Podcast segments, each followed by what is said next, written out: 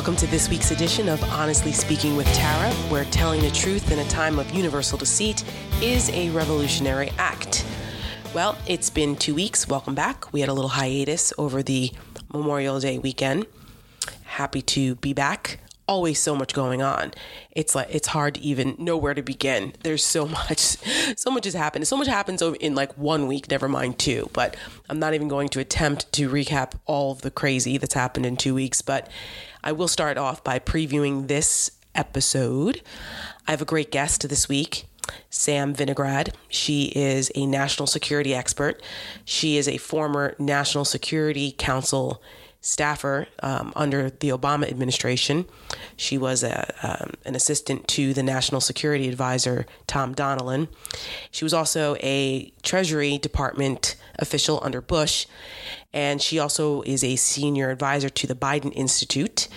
And um, she's uh, really super smart, super experienced, very opinionated, and tells it straight. So excited to talk to her about Trump's visit to Britain and to the D-Day ceremonies in France, where you know the 75th anniversary of D-Day is coming up this week on June 6th.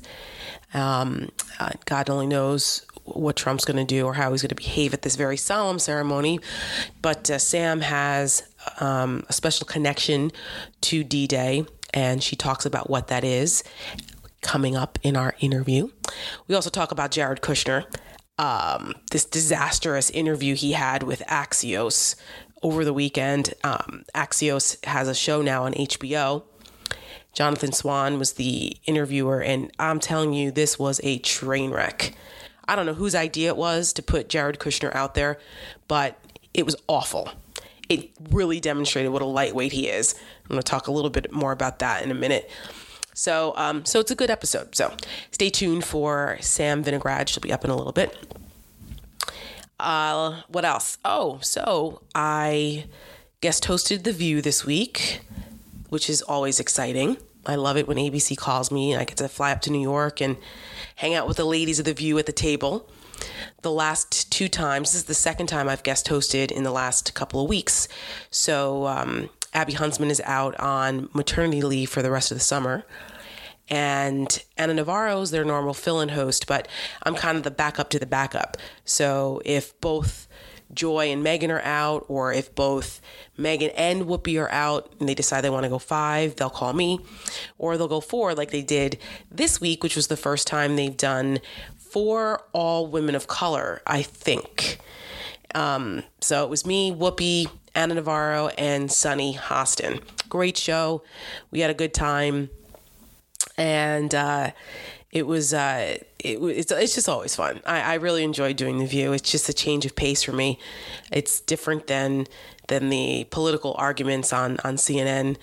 It's just a, a lot more relaxed for me. Some people might think that that's not the case because you see, you know, there's there's a lot of arguing on the View too, but it's just different. It's a different environment, so I enjoy it. It's a it's it's a change of pace for me. So, shout out to the ladies at the View. Um, I, I adore Whoopi Goldberg a, a lot of people um, don't really understand her. I think I think she's very misunderstood. And I even had a different impression of who I thought she was until I had the opportunity to work with her. And I started to really pay attention to her. And I, have got to tell you, Whoopi Goldberg, not only is she a legend, um, she's hilarious, she's down to earth, she has a heart of gold. One of the nicest, nicest people that I have met in this business. So shout out to Whoopi. And she loves my husband, by the way. Loves him. She loves him. They um, had an encounter a couple years ago while my husband was working. And um, I can't go into the details, but it was pretty funny. And she remembered. So when my husband came, he, we weren't married at the time, but when he came with me the first time I ever did The View back in 2017, I kind of pimped him out because I wanted to use him to break the ice, and it worked. it worked, and she remembered him and remembered the incident, and it was it was it was great. It had to do with her smoking and, and a cigarette, and she she quit smoking after it. Actually, she told us we didn't know, but um yeah. So Whoopi's cool, and she also has a new um she also has a new clothing line out. Uh, it's called DUBGEE by Whoopi Goldberg. And if you are looking for like comfortable, chic clothes, her line is the way to go. So, um, I have to pick out one of my one of one of my pieces so I can model her her line. But she always wears them, and I know other people who who have her stuff and they love it. So I'm all about comfort, especially when I'm flying. So anyway, so that's that. That was the view. That was a good time. So it was just us four. Um, the Mueller report. So, most of you who listen to this podcast also probably follow me on Twitter. And you know that I'm very active on Twitter. So, I pretty much, in real time, when major things are going on, I'm tweeting up a storm. And when the Mueller, when not the Mueller report, when Mueller himself, the Robert Mueller, spoke last week, I was like, wow, he, he, he's going to talk today? okay. It was a total shock. I mean, I mean, we knew that his investigation powers and all of that, his mandate was coming to an end once the report was out, but there were things to button up. But we just didn't know when he was going to talk. And we also didn't know is he going to testify? What's going to happen? So last week, he decided last Wednesday that he was finally going to say something. And it was short and sweet, but it was still impactful he basically, how did I feel about it? Well, at first I was like, this is underwhelming. But then I had to remind myself that Robert Mueller was never going to say anything explosive. He's he's a straight shooter by the book, you know, Marine, very focused. He doesn't do politics. He doesn't like that. So he wasn't going to come out there and say like, you know, Donald Trump committed all these crimes and we wanted to indict him and he probably should be impeached. So Congress, you do you do your job because this guy's the worst. but he did kind of say that in his own way. It's frustrating for people who aren't lawyers to listen to lawyerly legalese, very um, narrowly defined terms and things like that. When you're like, just come out and say it, just spit it out which is kind of how I felt a little bit about Mueller's um, nine minute speech, his well speech remarks, his, his his press conference, where I was like, why it goes right up to the edge, because unfortunately most people they don't like to critically think. You have to spoon feed them information. You know, you, this deductive reasoning thing, but you know, well, here, if it's this and this, then it must be that. You can't lay it out like that if you want the masses to understand it. It's unfortunate, but most people in, in groups are intellectually lazy and they want information spoon fed to them.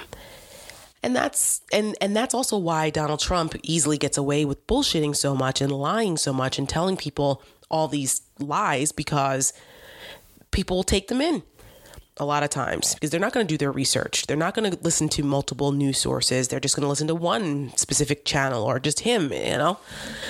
So but the key parts about Mueller and what he said basically, he reiterated that everything is in the report. And he's right.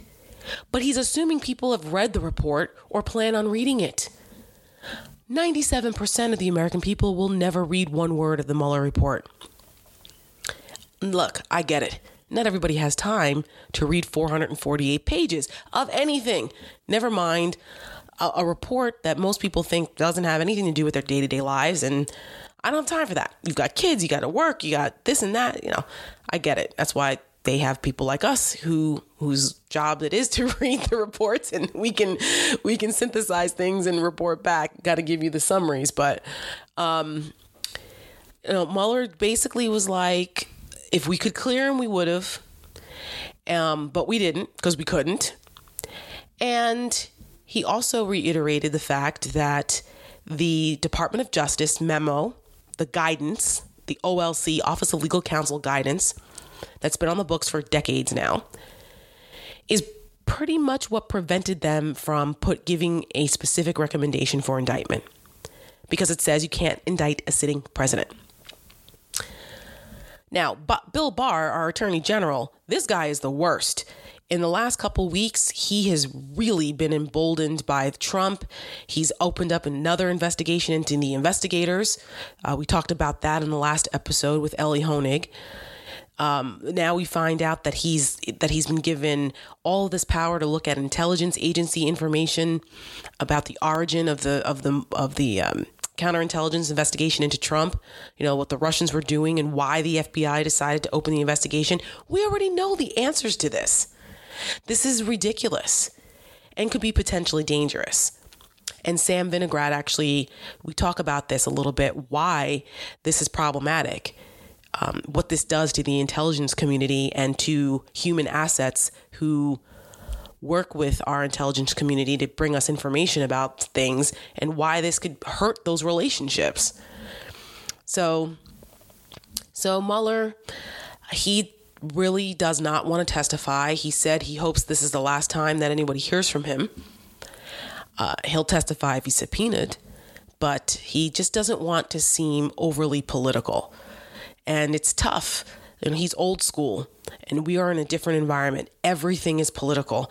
No matter how much he's tried so hard to be above the political fray. But the political gravity, the forces of politics with someone as uncouth as Donald Trump and the people who are enabling him, it's really hard to go the, the way that Mueller has gone and not lose the messaging not lose the mar- narrative. And I think that that they were starting to. And the Democrats can't seem to get their acts together. They, they're so scared of moving forward with impe- an impeachment inquiry.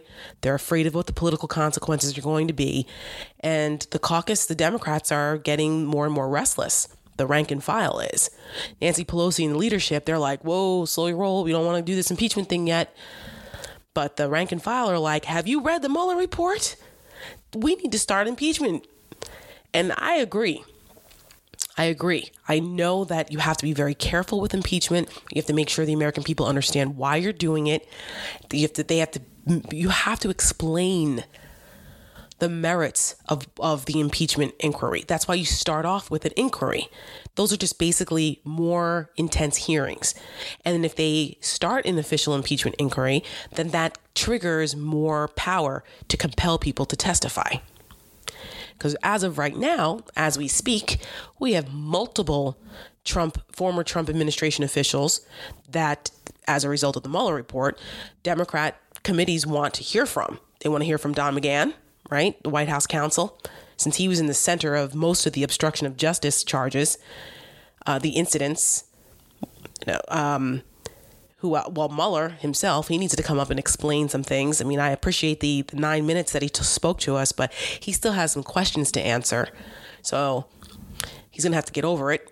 I know that they're working on trying to figure out a, a deal to get him to testify. Maybe he's going to do it behind closed doors, which I still don't think is enough. The American people need to hear from him. Um, but if he's subpoenaed, he'll t- he'll testify. He's not going to be defiant of the law, obviously. But um, he, but he. Uh, he's going to have to be compelled to do it. So I, I, I don't know. He claims that if he testifies, he's not going to deviate from what's already in the in the report. Um, so we'll see. But you right now we've got Don McGahn that's uh, been instructed by the White House not to comply with subpoenas. Now it's Hope Hicks and one of McGahn's um, former assistants they're being told by the White House, no, do not comply with the subpoena. Bill Barr has already basically given the big FU to the the committee, the oversight committees. So these things are going to be legislated. I mean, uh, litigated in court. They they are. Now, Hope Hicks has turned over some documents from the campaign, but nothing from her time as the communications director in the White House. Well, of course not. They God only knows what they have, uh, what what what they saw, what was going on. It was the wild, wild west in the West Wing during the first year and a half of this administration. I mean, it still kind of is, but it was really bad in the beginning because they didn't know what the hell they were doing. No clue, no clue.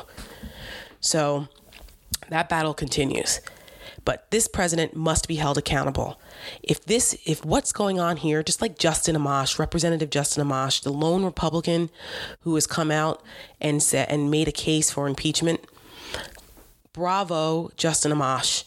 I don't agree with some of his libertarian stuff. He's always kind of been out out there a little bit with the libertarian perspective, um, but I he's hundred percent right on on immigration. I mean on, on impeachment. He's hundred percent correct. And he is saying what a lot of Republicans actually feel or say in private, but are too cowardly to say in public. And they and they've been like eerily silent. All this stuff, the crazy shit that Trump has still been doing, tweeting, and uh, you know, talking about treason and coups and all this nonsense. No, Republicans don't say a word, and they can't really argue Justin Amash's points either. And he makes the point that he's not worried about impeachment being used too often. He argues that he worries about it not being used enough to the point where impeachment no longer has the teeth that it used to have, the effectiveness. In my opinion, if, if what Donald Trump has been doing isn't impeachable, then what the hell is? Sometimes what the right thing to do in a historical perspective for the health of the republic has got to be more important than the politics of the day. They just have to be. So we're at a crossroads with this, but this is going to be ongoing, of course. Um, it's far from over. It's kind of just the beginning. Um, hopefully, the judicial process it doesn't drag out because we have an election in a year and a half. So we kind of I think they, they can expedite it. They can expedite these hearings and things, and they've already started to do that. A couple judges have already admonished the Trump administration on some of the weak arguments that they've been putting forth to prevent documentation and things from being produced to Congress. They have the right in an oversight capacity. So stay tuned. Stay tuned to that. Jared Kushner. Let me talk a little bit about this his his interview with Axios before I bring in Sam. So I have done episodes about my disdain and contempt for the fact that Jared and Ivanka are in the White House. I did an episode a couple months ago outlining Jared Kushner's role concerning Saudi Arabia around the Jamal Khashoggi murder, some of the suspicious interactions he's had, the fact that he has no business having a security clearance, how many like how many people were like, uh, this guy can't have a security clearance, and it was recommended against giving him a security clearance because he had to. He he wasn't forthcoming in his in his forms when he filled them out. He had to amend them dozens of times because he forgot about a bunch of foreign meetings he had and God knows what else what he was trying to hide. Because his he comes from a real estate family also and they have some shady shit going on with his, family too, including this property on Fifth Avenue that he's been trying to offload for years. 666 Fifth Avenue. what coincidence that is. Horrible. What a horrible address. Why, why wouldn't they just change that? But anyway, it's been a debacle. So he's been searching for all kinds of rich governments, and he went to the Qataris, he went to the Chinese, and God knows whether he went to some Russians, who knows, because it's a couple billion dollars to try to get money to refinance this property because it's bleeding money. It was a terrible investment. But he's supposed to be some boy wonder also. Trump puts him in charge of every major project, including Middle East peace. Please, he didn't even run his family's company well. And this is the guy that you think is going to solve all the world's problems with zero experience or background to qualify him in any of these things? Please. So anyway, so Kushner decides every once in a while when he, he comes out and he gives an interview, he, he gives me the creeps. Isn't he creepy? He's just creepy. Very effeminate and creepy. I don't I, I don't get him. Ugh. Anyway. So he does this interview with Axios and he's asked several questions. They talk about a lot of stuff. I suggest you go and watch it. It's on HBO, but there's also you can just Google it. There's clips all over the place. But the one of the, the, the clip that we've been seeing the, the most of was when Jonathan Swan asked him about Trump being a racist. And Jared Kushner had this this prepared response, but I don't think he was ready for the follow-up question. So he basically said, well, um, I've known him, you know, I know him, and I've never seen him do anything that was uh, racist or bigoted, and something to that effect. And then which we all know is BS. What was he going to say? It's his father in law, not only his boss, but his father in law. But then Jonathan Swan follows up and asks him, What about birtherism? Right? Donald Trump made a crusade out of trying to say that, that Barack Obama wasn't born in this country. It was nuts in 2011, and it was it was rooted in racism. And so Jonathan Swan tried to get Jared Kushner to admit, well, what about birtherism? And he just kind of said he kept saying, I well, I, I wasn't uh, I wasn't involved in that. That's a yes or no question. Was the birtherism thing racist or not? But he was backed into a corner and he kept repeating himself, I wasn't involved in that. Well, I wasn't involved in that. That was a terrible response. Terrible.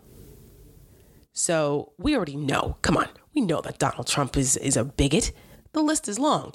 From the Central Park Five to the housing discrimination lawsuits of the 70s, where they wouldn't rent to black people, to black dealers in Atlantic City suing him for workplace discrimination, the sons of bitches comments about NFL players, however you feel about the kneeling issue for the national anthem. I don't agree with that, but I also don't think they're sons of bitches. Come on. To calling African countries shithole countries. I mean, come on. to, the David Duke.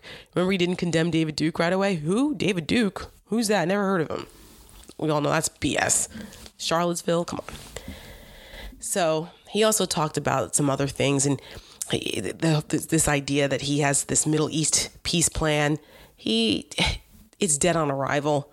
They're not even including Palestinians in the conversation.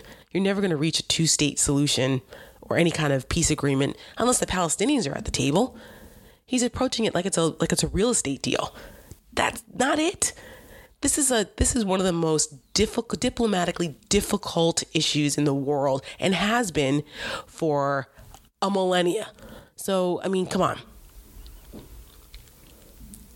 Jared Kushner. you gotta just watch it. It's embarrassing. It it really, really is embarrassing. And but the but the part that stood out to me, besides the his ridiculous answer to is Trump is birtherism racism or not, was when he was asked about the Trump Tower meeting, the infamous Trump Tower meeting where he, him, and Paul Manafort, Don Jr., they thought that they were going to meet with Russians that had dirt on Hillary Clinton. And then it turned out to be nothing, right? It was, oh, well, at first they lied and said it was about Russian adoptions. Well, that fell apart quickly. Now we know with the Mueller report and everything else, we know more detail about it.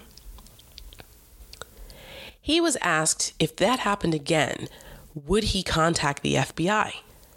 And he basically said no. What? I mean, the FBI director just testified in front of Congress about this very issue because the Russians are going to try to meddle in our election again, and God knows who else.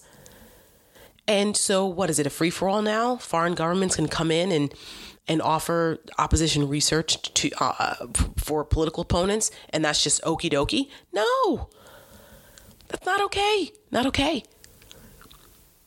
Well, Giuliani tried to seem like, well, so what if they did? Well, well who cares? No, that's not okay. So Jared Kushner got very defensive and said, "Well, I was, you know, busy. I got hundreds of emails a day, and I had just come from, um, you know, a real estate business person, and we didn't really have experience in this." Making all these excuses. Okay, fine. You didn't know what you were doing the first time around, but now you've been around long enough. You've been warned by the intelligence community, including the FBI director about these foreign influences? The answer should have been a swift, absolutely, we would contact the FBI. Because this is not an acceptable way of conducting campaigns. The end. I mean, wouldn't that be the patriotic American thing to do? So they're just, that's nuts. Nuts this Jared Kushner is a menace and always has been. This is why we shouldn't have. We, this is why nepotism laws exist. This is why people, you know, you don't hire your family to do the jobs of experts because he's not an expert in anything. He's completely unqualified for this. And I, I talk about this with Sam Vinograd too. She has some. She has her own um, opinions about this and very strong ones at that. So that's why I like having her on. And um, also, like I said, we're going to talk a little bit with her about D Day. I just want to make sure that I um, commemorate that because it really is. It's the 75th anniversary of D Day, which was the end of World War II. And, um, you know, I think the younger you are, sometimes that seems really far away in history, and people forget about how monumental those days were. And when we say the greatest generation, that really was the greatest generation. My grandfather is a World War II vet. He was not in Normandy, but he was stationed in Italy at the time. And I, I actually, he's passed away. I've mentioned this before. He passed away at 90 in 2016. And I found some um, papers that he had when he was in the military. And it's uh, with like the front pages with pictures of Hitler and VD Day and uh, just like other historical points during World War II. It's pretty cool. I might have to take some pictures and post them. I think I'll do that. But D Day, you know, um, most people my age probably watch Saving Private Ryan, which they say is one of the most historically accurate depictions of what happened that day with a little Hollywood flair. But um, they really tried. I think it was a Spielberg movie, right? Um, they really tried to be historically accurate because they took the, the diaries and the accounts of people who were there. And it was based on on some real life people. But I just think that we need to know. I mean, tens of thousands of people. There were casualties. I mean, the Germans from from June of um, 2000. I mean, I'm sorry, June 1944 to August of 1944. Um, it, it 425,000 casualties between all of the Allied forces, German forces. They suffered huge losses. I mean, just on D Day alone, which was June 6th, 1944, which is when, when, our, when the Allied troops stormed the beaches of Normandy in France. And there were five beaches, most famous uh, Omaha Beach. You had Utah, Gold, Juno, and Sword Beach. Um, Omaha being the the most difficult, and this was where why was this important? Well, if they were able to um, over overtake the German defenses, then the Allied forces would have free reign to go into Europe to liberate Europe from Nazis and, and end the war. So um, I think it was something like 10,000 casualties that day with 40, I think, uh, I have the number here 4,413 were killed. 2,499 of them were American soldiers there were 150,000 land and sea troops. And General Eisenhower, who went on to be president, led those those forces. Just really historically very interesting. And you know, the United States fought alongside troops from Britain, Canada, Poland, Denmark, Belgium, Norway, Australia. These were our allies. They they their blood bled with ours and they did so to fight for freedom. And I just worry about those alliances being frayed with someone like Trump. You know, we've had this world order now for 75 years, and the NATO alliances, the NATO alliance was formed to make sure that nothing like that ever happens again in Europe. It was to, to make sure that the Soviet threat didn't um, go outside of their borders and try to invade the way Nazism did and fascism. And just those the symbolism on those beaches, it, it really just it just symbolizes universal hope and, and for freedom and peace and reconciliation. Because Germany's one Germany's one of our closest allies, despite what happened there, and the Marshall Plan and rebuilding Europe after that.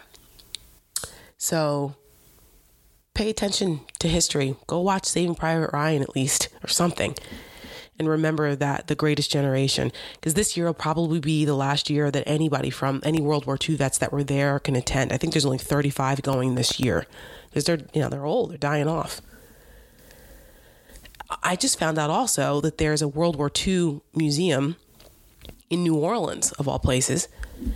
Uh, I happened to be listening to Tom Brokaw, and he was really involved in this, in getting it um, funded and and he was just really involved in it and apparently I've never been but apparently it's like this really cool museum that has great exhibits and actual artifacts from that from that time and battles and yeah so and they have a big thing. Oh, and apparently also, um, France submitted Norman the Normandy beaches, the landing beaches for um, UNESCO historical World Heritage World Heritage sites. So they're a candidate for it. They haven't been designated yet, but they absolutely should be. They absolutely should be. So as of January 2018, they're being considered for UNESCO World Heritage sites. Um, so that's my little history lesson to commemorate D Day. Also, this week is the anniversary of Ronald Reagan dying. I know not everyone who listens to this podcast loves Ronald Reagan the way I do, but he died on June 5th, 2004, I believe. Wow, 15 years already. So, busy week this week. Anyway, well, without further ado, uh, let me bring in my guest, Sam Vinograd, and we'll talk a little bit more about our wonderful president over there on on a rampage in Europe, and well, more specifically in uh, in Britain. He's going to go to Normandy. Can he? Will, will he stay? keep it together? Will he stay uh, uh, like a mature adult, or is he going to say something crazy while he's over there? Who knows? I mean, he already offended half of Britain with his tweets before he landed there, insulting Meghan Markle and oh God, and and putting his thumb on the scale of the the parliamentary elections coming up for the new prime minister. I mean, the prime minister elections in Britain. I, this guy is just a walking disaster. But we're going to talk a little bit more about that with Sam Vinograd coming up next.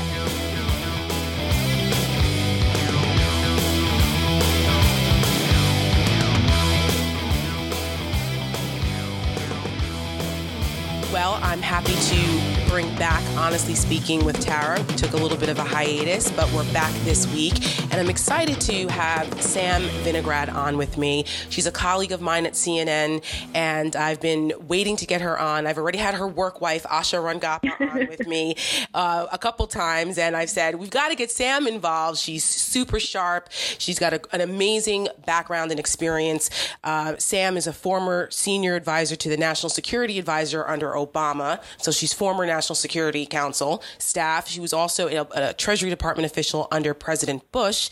She's currently a CNN national security analyst, and she is a senior advisor for the Biden Institute uh, in Pennsylvania. So Sam, welcome. I'm so excited to have your expertise and take on what's going on on Honestly Speaking this week.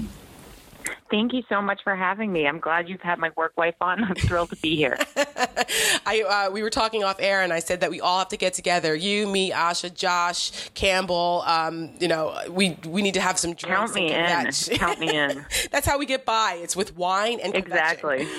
Um, next time everybody's in DC, we got to make it happen, and then we can have the debate over. Anyone who follows me and Asha knows that there was a huge debate over whether you're team um, tiramisu or not, because Asha doesn't like tiramisu, and I do. I'm with Asha. I can't believe. Asha. Of course you are. It's your work wife.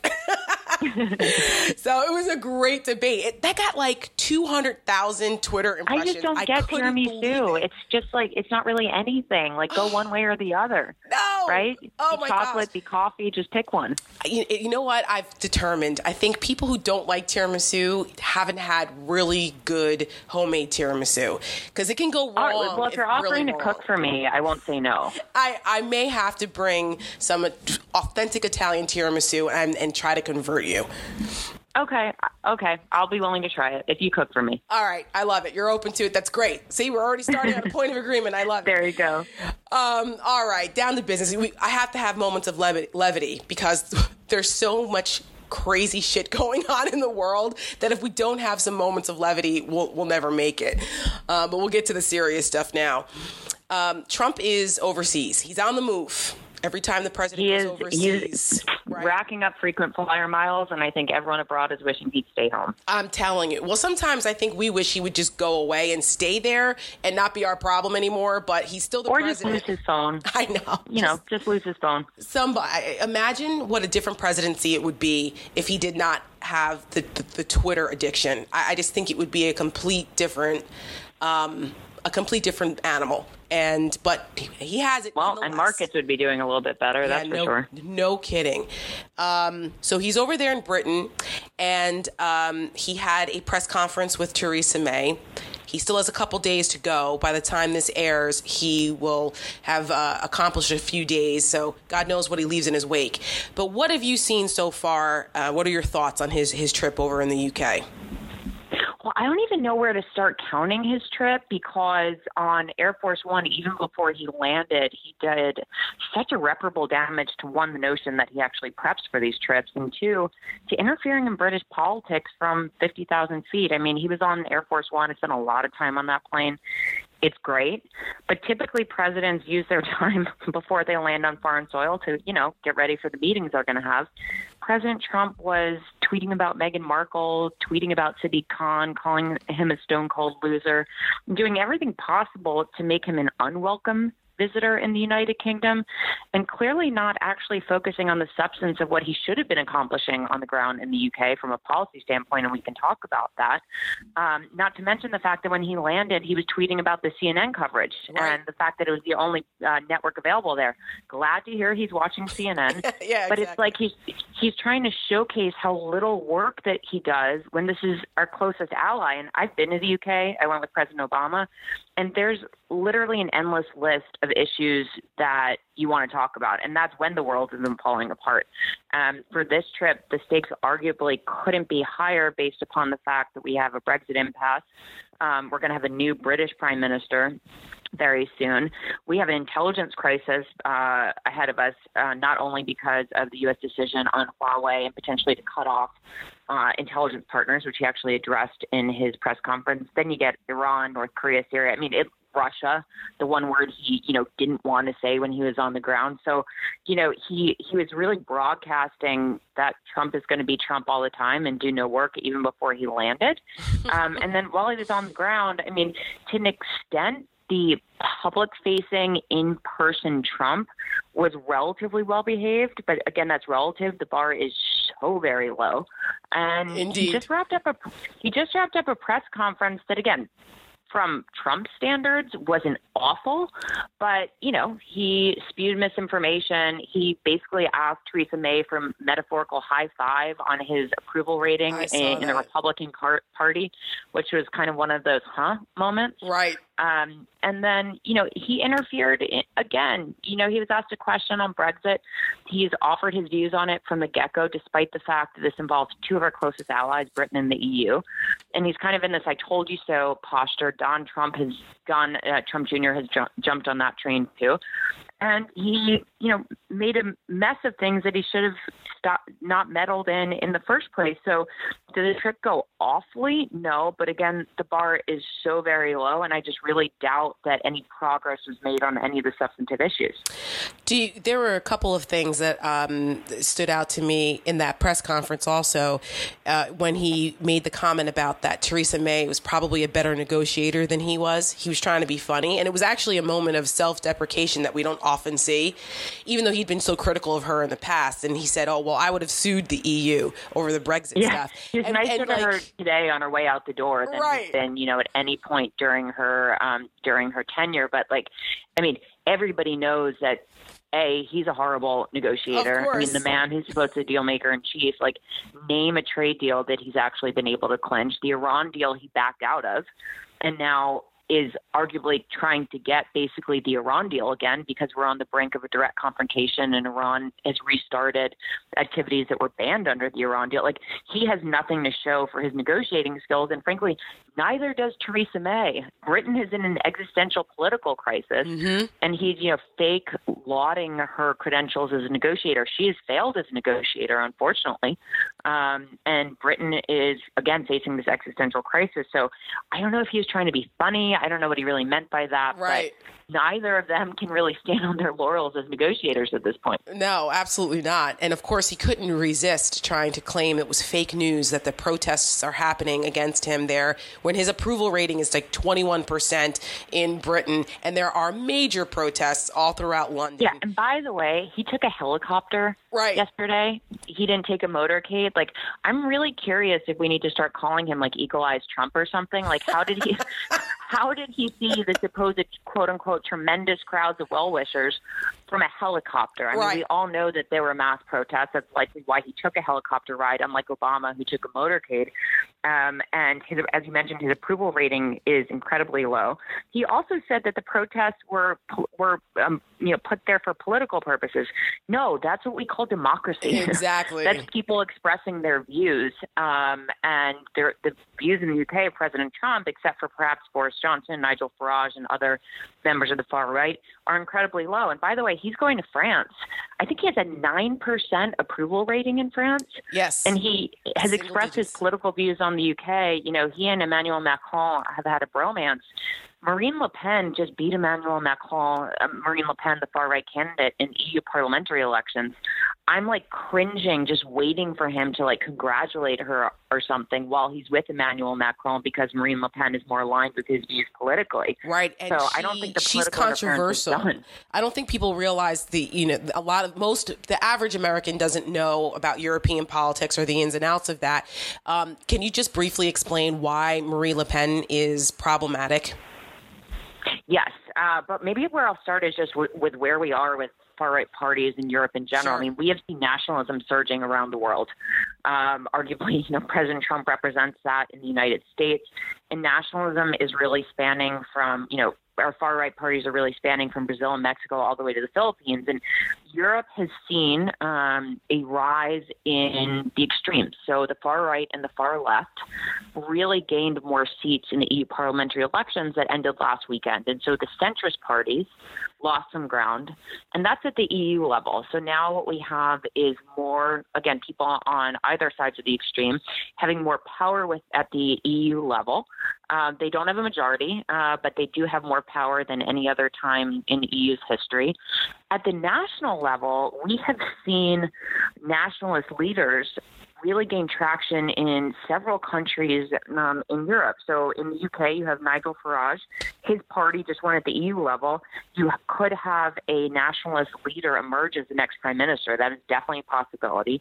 You look at Italy, where there is a an extremely far right governing coalition um, the Five Star Alliance.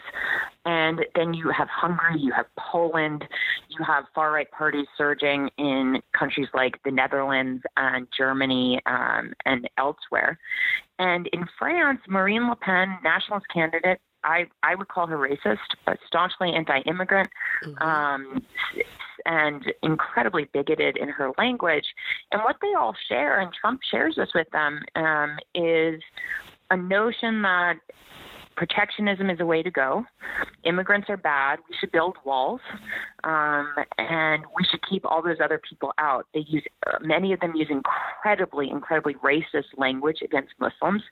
And there's this growing idea, and Steve Bannon, by the way, has been bopping around Europe trying to, you know, spread his narrative on I that. saw that he just got evicted. Right, he was in Italy. He was He in got- some monastery. to a nicer guy. I Yeah, know. I was like, what is going on? He couldn't he couldn't show his face in the U.S. anymore, so he went over to Italy to try to capitalize yeah, Trump didn't that. want him, and Right. it's like the Europeans know how to do nationalism. Unfortunately, as we've learned, right. um, the far right in Europe has unfortunately done very well with horrible consequences. But Mm-hmm. you know, you you you have this nationalist fervor gripping the continent, and Trump likes these guys.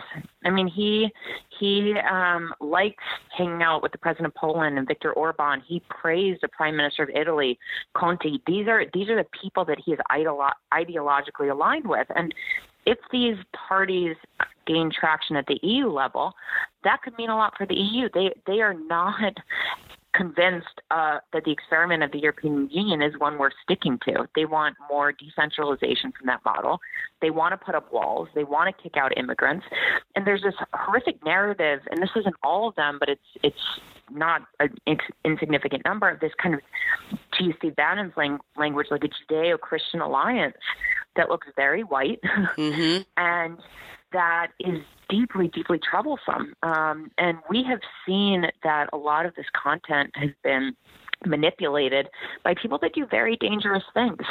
And instead of um, instead of taking a step back as the United States and thinking about what this looks like from a security perspective, Trump is embracing it. And the last thing I'll say, Tara, is the Directorate of National Intelligence in their worldwide threat briefing thought that the rise of ethno nationalism was so severe a risk to U.S. national security that they included it in their worldwide threat briefing. And so under it was uh, this current DNI, Dan Coats, yeah, or in the past? In 2019, mm-hmm. in this one, the 2019 worldwide threat briefing talks about the rise of ethno supremacy and kind of extreme nationalism. Um, I can tweet out the link later, but they the the intelligence community views this as a risk. We've seen this there this content being manipulated by very dangerous people. Um, but Trump doesn't realize that here at home. He doesn't denounce nationalism and uh, dangerous nationalism, and we're not seeing that kind of denunciation overseas either. And he's also refu- uh, refuses to acknowledge that Russia has their dirty hands in pushing a lot of this in all of these places across the globe. That's exactly right. Russia, a lot of these leaders have, have, have ties to Russia. That's right. That's right. um, it's it's it's a really tangled web, and it's ugly. And unfortunately, the president of the United States is um, an unindicted co-conspirator, if I may say, in in a lot of these things by in enabling Russia to keep doing what they're doing. Which leads me into the question, um, just to explain for, for you to explain briefly to people the importance of the Five Eyes intelligence relationship that Trump's comments accusing Britain of spying on his campaign, which is you know all all all about the Mueller investigation, but he's making these comments where we, we have this special relationship with the United Kingdom. They're our closest allies in the world. And explain to people why Trump's comments about the uh, the accusations of spying and how that and what the Five Eyes intelligence alliance is and why it's so important. Sure. So the Five Eyes are the five countries that have the closest intelligence sharing partnerships in the world. So typically, intelligence, when it's collected by one country, is for that country's purposes. And to be able to share it with another country, there's a, there's a very specific process that the intelligence community goes through to make sure that it can be shared, that it will be treated responsibly, and that it serves the U.S. national security interest to share it with that intelligence partner. And obviously, with different countries, we have different levels of sharing, to put it in, in basic terms. With the Five Eyes, we have the most extensive, deepest, and broadest set of intelligence sharing. We, we don't see everything that each other other but we see a lot. And that's critically important because the United States can't have the best intelligence everywhere at every time. By working with our partners, we fill in the gaps. We, we not only warn each other of, of threats that we pick pick up on, but one of our intelligence partners, let's say Israel, which is not a member of the Five Eyes, might have better access in Iran, might have better access in Russia. That's actually where the U.S. Uh, Israel intelligence sharing relationship started. Um, they had great collection on the mm-hmm. Soviet Union, which we did not have at the time in the 50s.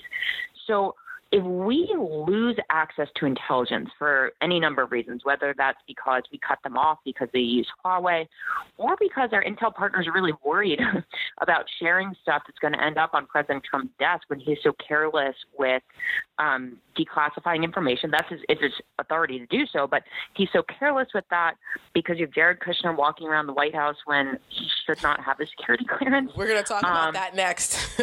yeah, or I know you have strong feelings about that as yeah, yeah, or so. because President Trump has given Attorney General Barr the authority to declassify anything that he wants as part of his investigation into um, the Mueller investigation, and that's deeply worrisome. And so we could see, I think we, it's, it's logical that our intel partners would take a step back. And finally, Tara, Trump continues to undercut the intelligence community. So he's, he stands up there and degrades the work of our intelligence professionals, says that they're naive, says he doesn't believe them, sides with Putin. I mean, last night he tweeted, Russia told me they removed all their right. people from Venezuela. I was like, A, what? when is Russia not lying? And B, when did Putin become the director of national intelligence, right? right. Who's attacking our country? I'll tell you when. So, he became the director yeah. of national intelligence the, the day Donald Trump got elected, November 2016.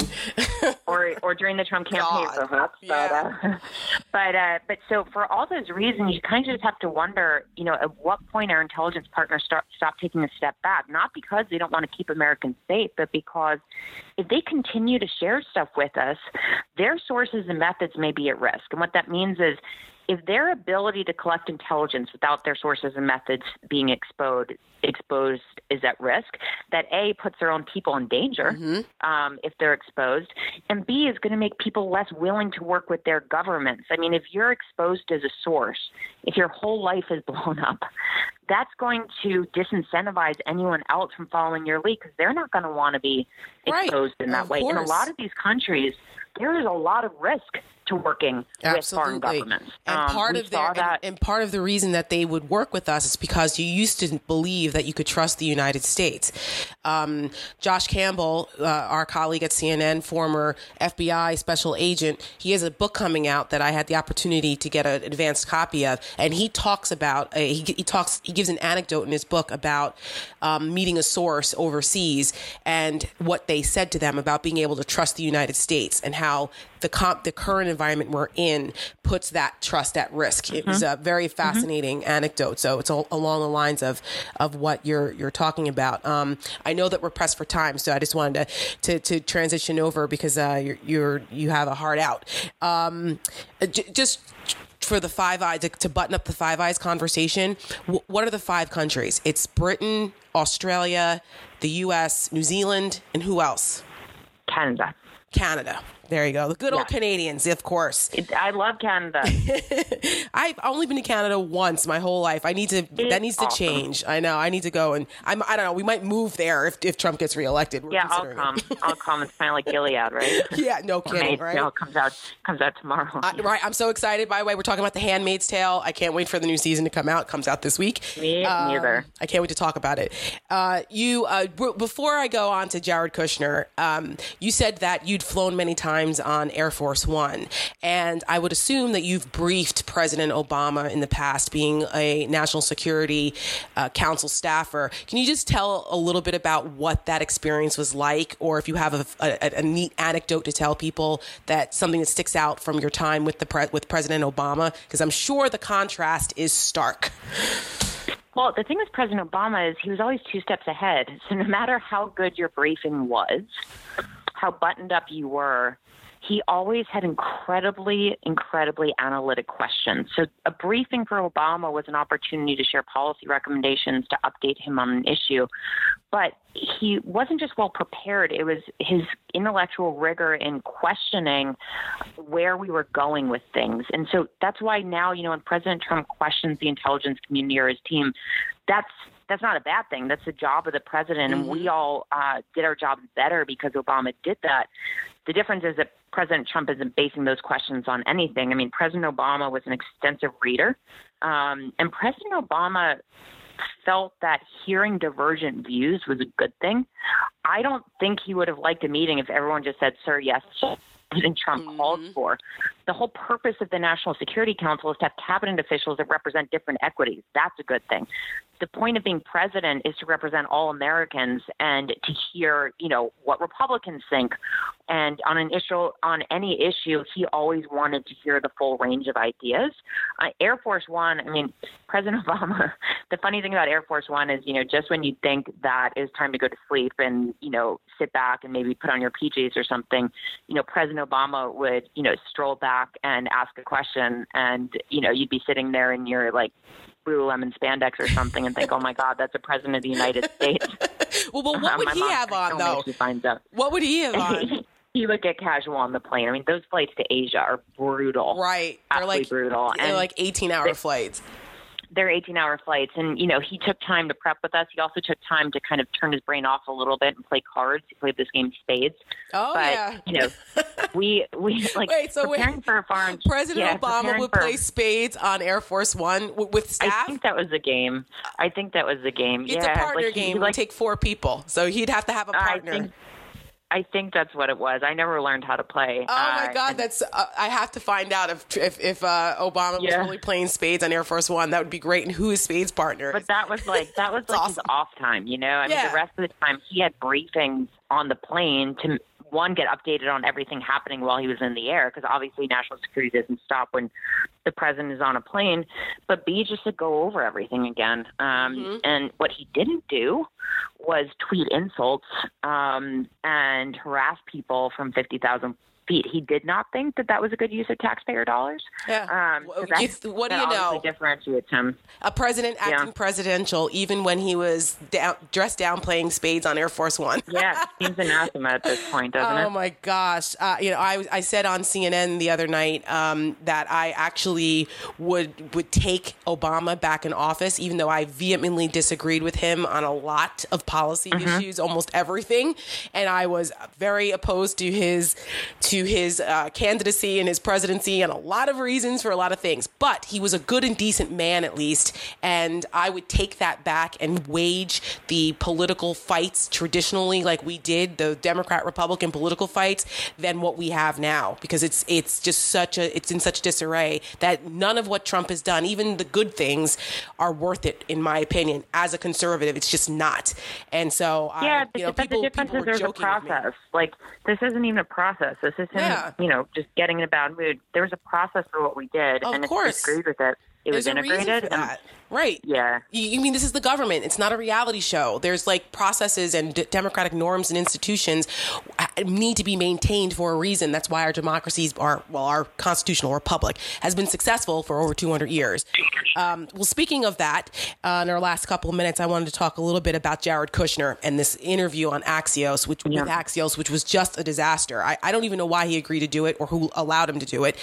Where he two things uh, that stood out to me um, when he was asked if the Russians approached him again about a meeting or approached him about uh, helping them with the election, would he go to the FBI? And he said well, I don't think so. I'm, I don't. I don't deal in hypotheticals. Like he didn't say no. He didn't say yes. I would contact the FBI.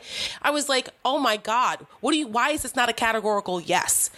And then he also, you know, we, so that transitions also into how does that? You have a security clearance. My husband's a federal officer. He has a security clearance. Like there are certain responsibilities when you have a security clearance. You know, you have a security clearance. Can you please tell me what your reaction was to that Kushner interview and what your thoughts are about him? having a security clearance and uh, just how problematic Jared Kushner is in general being in the White House. Well, Jared Kushner, I said this on air yesterday. That in, in, that interview, he like put a giant for sale sign on his forehead, right?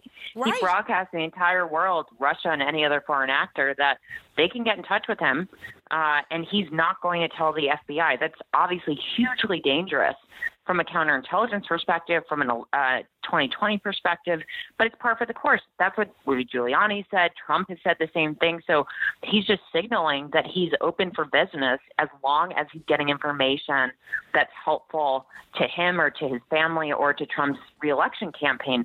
From a security clearance perspective, you have to report foreign contact that's outside of your, regular work conduct to the FBI. That's a requirement of having a top secret security clearance.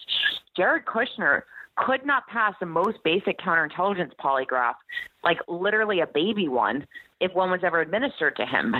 The reason that Jared Kushner has a clearance is because his father-in-law wanted him to. And that interview, for, you know, we talked about intelligence before. If I'm a foreign intelligence service and I'm reading that, I'm super worried about the fact uh, that Jared Kushner is reading anything that may end up on his desk. And in his role as kind of advisor of everything, he can read whatever he wants. That and he and does. And he does. And he does. He re- and, he's been you know, reading we, the presidential daily briefing, which is one of the most highly classified documents that the president is, gets, as is. you know. And I did. I talked extensively about this back during the Jamal Khashoggi incident and questioning um, Kushner's relationship with the Saudis and, and and MBS, and that was all very suspicious to me. And th- this, so Jared Kushner has access. He's reading the presidential daily briefings. I don't think Trump is, and what he's doing right. and, and experts did not think that he was responsible enough Correct. to have a clearance. I mean, Trump or Trump or somebody trumped the experts and awarded him a clearance. That's the president's legal right to do so.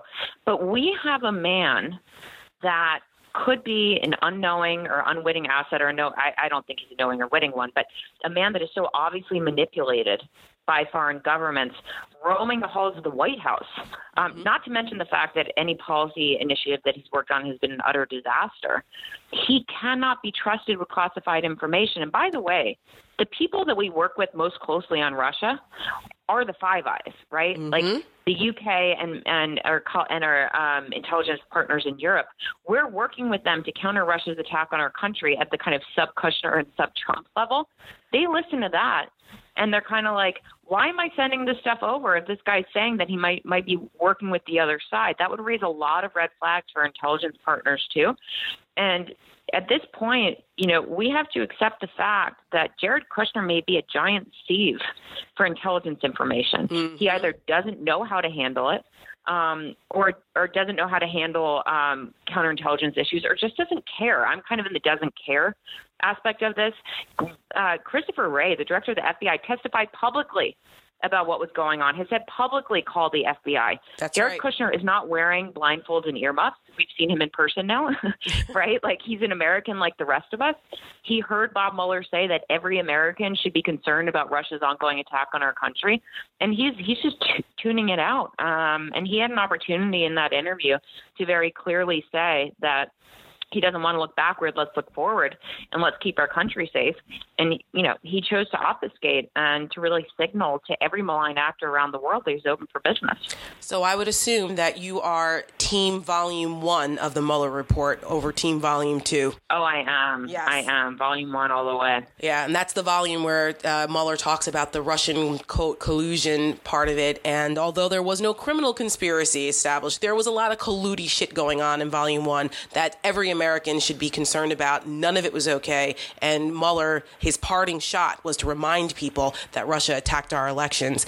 Um, and the fact that we have a, a, presidency where they just seem to gloss, not only gloss over it, but they are encouraging it, as you said. They're embracing it's just, it. It's, it's mind blowing. The Mueller, the, Volume one should be a playbook for every American of what not to do mm-hmm. in the election cycle. That's it should right. be a playbook, especially for anybody in the U.S. government and anybody that's part of a campaign, whether that be the I don't scores of Democratic candidates or or Donald Trump. You know, most people learn from learn from their past mistakes. The Trump team knowingly repeats them. Um, that the Mueller report told, should tell everyone what not to do, and Jared Kushner just said, "Yeah, maybe I'd do it again." Um, and you know, claiming that this is a hypothetical, it's not a hypothetical. Right. We It all happened. know that Jared Kushner WhatsApps, Mhm. you know, with foreign leaders all the time. Um, so it's not a hypothetical, and we're not Monday morning quarterbacking. We are living this right now, and he's basically saying, "I'm still along for Putin's ride." It- which is just so unacceptable uh, in, on so many levels. Uh, Well, and voters should think about that, right? Like, Yes. is this is this who you want supposedly protecting your country? and that's, that's you know, right. Along with you know the the fact that Donald Trump has the endorsement of dictators. Like, do you want someone who's willing to work with the other, like not willing to report our biggest enemy to the FBI, supposedly protecting your security? That's an issue for voters to decide. And I say that as a security professional, not based upon my political views. Um, in our in our final minutes, I wanted to give you an opportunity to talk about something that I know is important to you and your family, and it and it ties into the, the Trump's trip overseas and the 75th anniversary of D-Day coming up this week. Um, you are the daughter of a Holocaust survivor, and I just think it's so important for people to a not forget history and b give people who have such um, uh, intimate involvement relationships and connections to such a, an unbelievable time in history to talk about that to other people. So um, as we approach the 75th anniversary of, of d-day just want to talk a little bit about um, what that means to your family and, and to your dad and um, uh, and we, we can end on that Well, thanks for mentioning that because it's been something that um, has been uh, an increasingly prevalent topic of conversation around my dinner table because so much of what my father says was around him in the run up to the Holocaust. We're hearing, seeing similar tropes, we're hearing similar rhetoric, and we're seeing countries implement policies that are really anachronistic with the pledge that so many governments made to never again let this kind of thing happen. Um, and uh, right now, as we talked about earlier in this podcast, the, the rise of the far right uh, in, Europe is um, in, in some ways very reminiscent of language and rhetoric and policies that we heard uh, in the run up to World War II.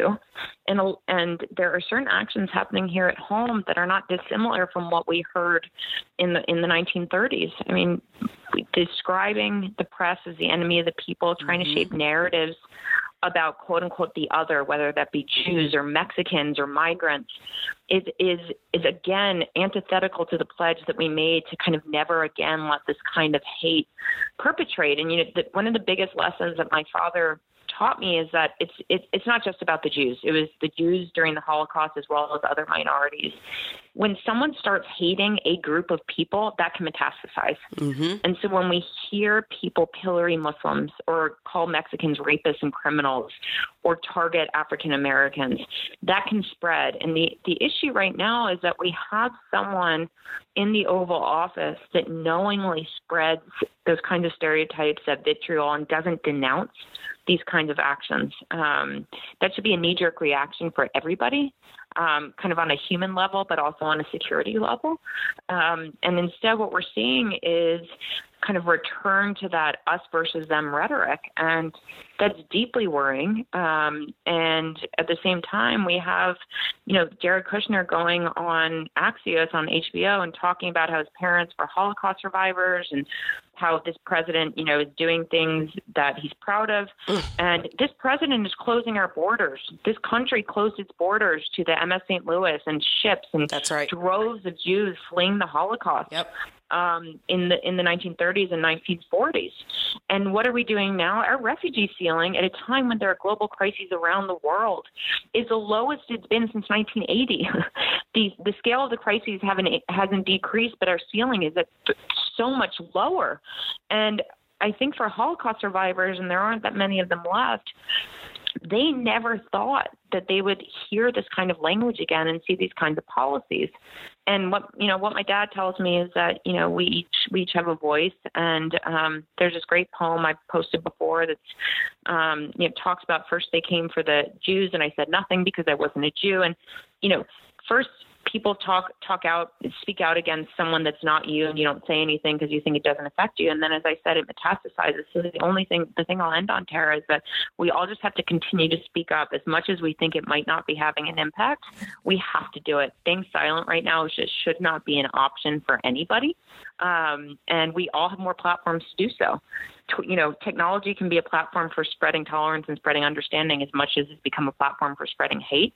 And that's where I just hope that young people, people, you know, people all over the country just start being more independently active rather than just sitting back and saying, oh, there he goes again. There's Trump or Stephen mm-hmm. Miller or, you know, someone else saying something that's untrue or racist or bigoted. Like, no, like we all need to speak up and not just those of us that are on television or, or something like that you know, we, we every every American has a voice, and I just hope that every American feels comfortable using it.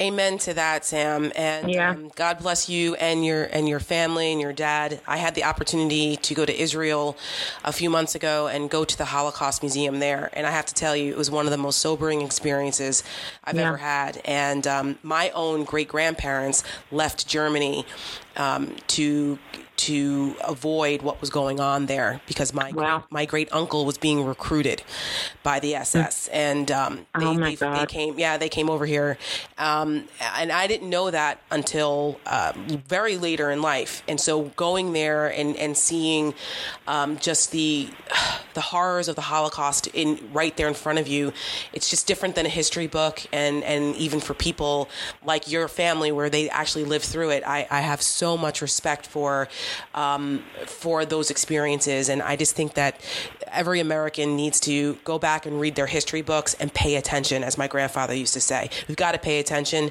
And as you said, speak up. We all have a voice. Yep. Sam Vinograd, yep. thank you so much. You Thanks, can find Tara. her on Twitter at Sam underscore Vinograd. She also has a weekly, uh, the, the presidential weekly briefing every weekend on CNN. So check her out. Safe travel, Sam. Thank you so much. Thanks, Tara. I look forward to the cheer me too. Indeed, I promise. Hold, I'll hold you. Alrighty. to it. bye. Bye bye. Again, a big thank you to my guest this week, Sam Vinograd. Be sure to follow her on Twitter at Sam underscore Vinograd. Check out check out her weekly columns on CNN.com and her weekly presidential briefing segments uh, on the weekends on CNN. And that's it for this week's edition of Honestly Speaking.